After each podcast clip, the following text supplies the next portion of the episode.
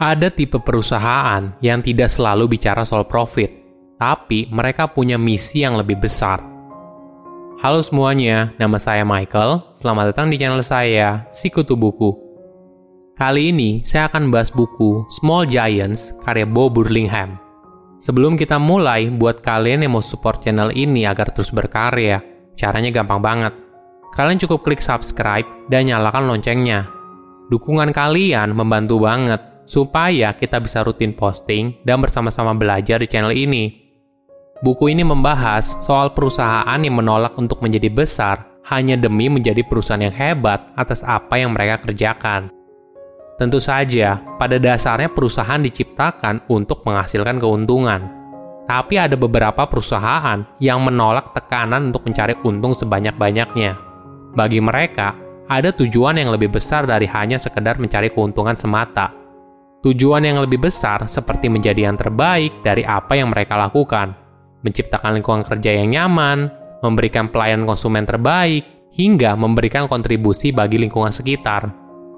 Saya merangkumnya menjadi tiga hal penting dari buku ini. Pertama, apa itu small giants? Mungkin istilah small giants kurang begitu familiar, tapi setelah membaca konsepnya, menurut saya ini merupakan hal yang menarik Ketika kita melihat CEO perusahaan besar di interview, pasti kita sering dengar kalau mereka selalu menekankan pentingnya pertumbuhan perusahaan, terutama dalam hal pendapatan. Kita biasanya melihat sebuah perusahaan memang punya tujuan dari awal untuk menjadi besar. Tapi ada jenis perusahaan yang lain. Bo menyebutnya perusahaan ini sebagai small giants atau raksasa kecil. Ini adalah tipe perusahaan private yang memilih untuk tidak jadi besar apabila mengorbankan misinya ketika awal mendirikan perusahaan. Ada contoh menarik dalam buku ini. W.L. Butler Construction Inc. adalah perusahaan yang berkembang pesat pada tahun 1970-an hingga 1980-an di California, Amerika Serikat. Butler Construction adalah salah satu kontraktor yang cukup besar di sana. Di satu titik, pemilik dari perusahaan ini, yaitu Bill Butler, merasa bahwa perusahaannya sudah berkembang semakin besar. Saat itu Bill sudah memperkerjakan 129 karyawan dan penjualan tahunannya mencapai 20 juta dolar. Bukannya bahagia, Bill malah merasa sebaliknya. Dia merasa perusahaan yang terlalu besar malah membuat dia tidak bisa mengenal karyawannya secara personal. Jadi, Bill memutuskan untuk mengatur ulang fokus bisnisnya dan mengurangi jumlah kliennya dari 25 menjadi hanya 10. Mungkin bagi beberapa orang ini pendekatan yang aneh. Kenapa ada perusahaan yang menolak untuk menjadi besar? Ternyata menjadi raksasa kecil punya keuntungan tersendiri.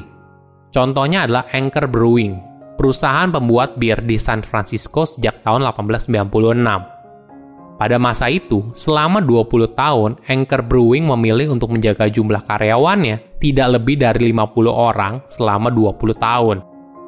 Ternyata jumlah pekerja yang tidak banyak membuat setiap karyawannya saling mengenal satu sama lain. Bukan hanya itu, para karyawannya juga memiliki kebanggaan dan tanggung jawab yang besar atas apa yang mereka lakukan. Karena mereka melihat sendiri secara langsung hasil dari pekerjaan mereka. Kedua, memilih passion daripada profit. Bagi sebagian orang, memilih passion daripada profit mungkin terdengar klise tapi ada alasan di baliknya. Beberapa perusahaan memilih untuk menjadi small giants karena mereka ingin memiliki kontrol yang lebih tinggi atas perusahaan yang mereka miliki. Kontrol yang dimaksud bisa seputar kualitas produk yang dijual hingga visi misi perusahaan ke depannya. Biasanya, apabila perusahaannya semakin besar, tentu saja pemilik perusahaan semakin lama kepemilikan sahamnya semakin kecil. Jika itu terjadi, tentu saja kontrol dia atas perusahaannya juga menurun. Sentimen inilah yang membuat sebagian orang memilih untuk menjadi raksasa kecil daripada mengejar profit sebesar-besarnya. Perusahaan dengan karakter seperti ini biasanya memiliki pemilik dengan passion yang sangat besar atas usaha yang dijalankannya. Oleh karena itu, dia bisa memilih untuk mengejar kualitas terbaik daripada hanya keuntungan semata. Ada contoh yang menarik dari filosofi Anchor Brewing. Perusahaan ini memilih untuk menggunakan metode peracik bir dengan cara yang tradisional dibandingkan dengan cara yang modern. Walaupun tentu saja, cara tradisional seperti ini membutuhkan biaya yang lebih mahal daripada teknologi modern. Anchor Brewing percaya, dengan menjalankan proses peracikan bir menggunakan metode tradisional, maka akan menghasilkan kualitas bir yang lebih baik. Ada kisah lain dari restoran bernama Zingerman Deli di Detroit, Amerika Serikat. Pendirinya punya visi yang unik saat penjual sandwich. Dia ingin menjual sandwich yang besar hingga kamu harus memegangnya dengan dua tangan. Ketika usahanya semakin besar, maka pendirinya mengambil keputusan untuk tidak menjual franchise perusahaan karena dia tidak ingin merusak kualitas dari makanannya. Passion yang kuat dari pendirinya membuat perusahaan tersebut bukan hanya sebuah organisasi biasa, tapi seperti sesuatu yang memiliki jiwa Lingkungan kerjanya dari awal sudah didesain dengan baik untuk meningkatkan kualitas hidup karyawannya. Tidak seperti kebanyakan perusahaan besar, Small Giants punya keinginan tinggi untuk mengenal karyawannya dengan lebih baik. Ada kisah menarik dari perusahaan konsultan sumber daya manusia di Amerika Serikat bernama O.C. Tanner Co. yang memiliki 1.700 karyawan. Pemiliknya yang sudah menjadi almarhum bernama Ober Tanner. Saat dia masih hidup, konon dia tahu semua nama karyawannya. Tanner juga menaruh 65% saham perusahaannya ke 100 tahun dana perwalian, sehingga perusahaannya tidak bisa dijual, di-merger, atau diambil alih oleh publik. Keputusan ini membantu untuk menggaransi pekerjaan dari karyawan mereka dalam jangka panjang.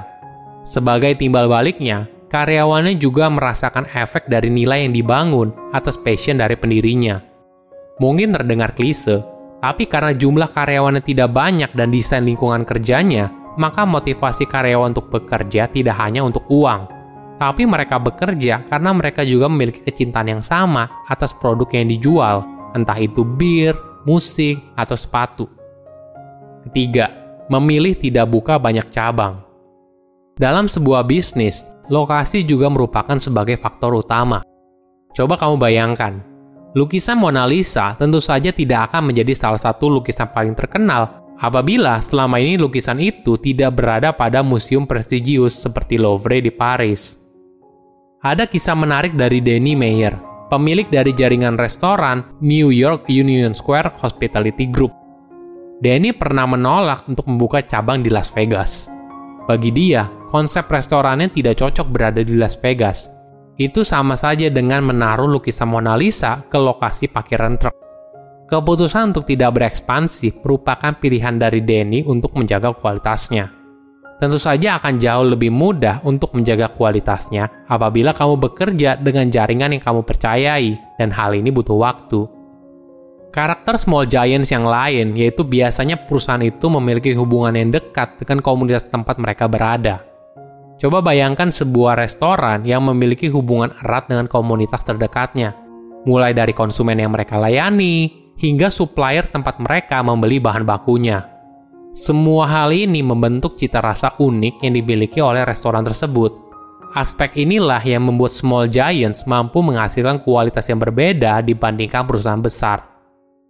Tujuan utama dalam mendirikan perusahaan bukan hanya sekedar profit, tapi ada tujuan yang lebih besar – ada tipe perusahaan yang menolak untuk menjadi besar hanya karena mereka ingin menjadi yang terbaik di bidangnya. Silahkan komen di kolom komentar pelajaran apa yang kalian dapat ketika baca buku ini. Selain itu, komen juga mau buku apa lagi yang saya review di video berikutnya. Saya undur diri, jangan lupa subscribe channel YouTube Sikutu Buku. Bye bye.